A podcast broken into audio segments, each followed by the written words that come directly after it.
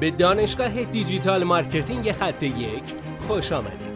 ما در اینجا روزانه تجربیات خودمون رو در زمینه افزایش بازدید سایت در سطح بالایی به کارآفرینان ارائه میدیم که ما هم از همین تجربه ها و تمرین ها استفاده می‌کنیم. بیاین سطح دانش افزایش بازدید سایت خودمون رو امروز با علی اکبر فرج افزایش بدیم. سلام من علی اکبر فرج هستم. امروز می‌خوایم راجع به یک سوال صحبت کنیم. یعنی جواب یک سوال رو بدیم. سوال اینه هدف دقیق گوگل از بررسی لینک های درون سایت چیه؟ گوگل برای اینکه بفهمه که کدوم صفحات از سایت ما با اهمیت هستش میاد لینک های درون سایت ما رو بررسی می‌کنه و می‌خواد ببینه که ما چه صفحاتی رو به چه صفحات دیگری لینک دادیم. این کار معمولا از طریق حالا ما معمولا مقاله هایی رو که در سایت خودمون تولید می‌کنیم معمولا از ابزونه هایی استفاده می‌کنیم که بهمون پیشنهاد میدم از مثلا چند تا لینک سازی داخلی ایجاد کنیم. ولی نمیگن از کلا نمیگن به چه صفحاتی لینک بدید. و ما میایم به صورت random به چند صفحه سایت خودمون لینک میدیم.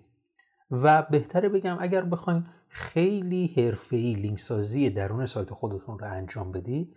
بهتره که هدف دقیق گوگل رو متوجه بشیم. هدف دقیق گوگل اینه که به گوگل بدیم چه صفحاتی برای ما با اهمیت هستش و اون صفحات رو بیشتر نشون کاربران بده. این کار باعث چی میشه؟ باعث میشه که گوگل بیاد اون صفحه سایت ما رو برای جستجوها و کلمات کلیدی مکمل به کاربر نشون بده.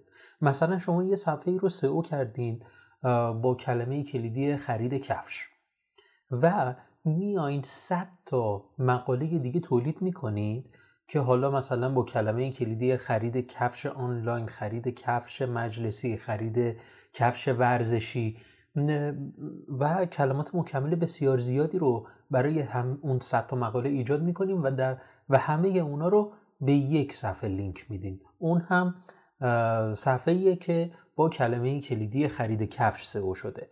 و جالب است که بدونید وقتی که گوگل این رو می‌بینه و متوجه میشه که اون مقاله ای که با خرید کفش نوشته شده سئو شده خیلی برای ما با اهمیت هستش وقتی که کسی در گوگل خرید کفش مجلسی، خرید کفش ورزشی و چیزهایی از این دست رو جستجو می‌کنه گوگل میاد این صفحه سایت, سایت ما رو به کاربران نشون میده و این نشون دهنده اینه که گوگل میاد صفحات با اهمیت ما رو از طریق لینک سازی داخلی ما متوجه میشه.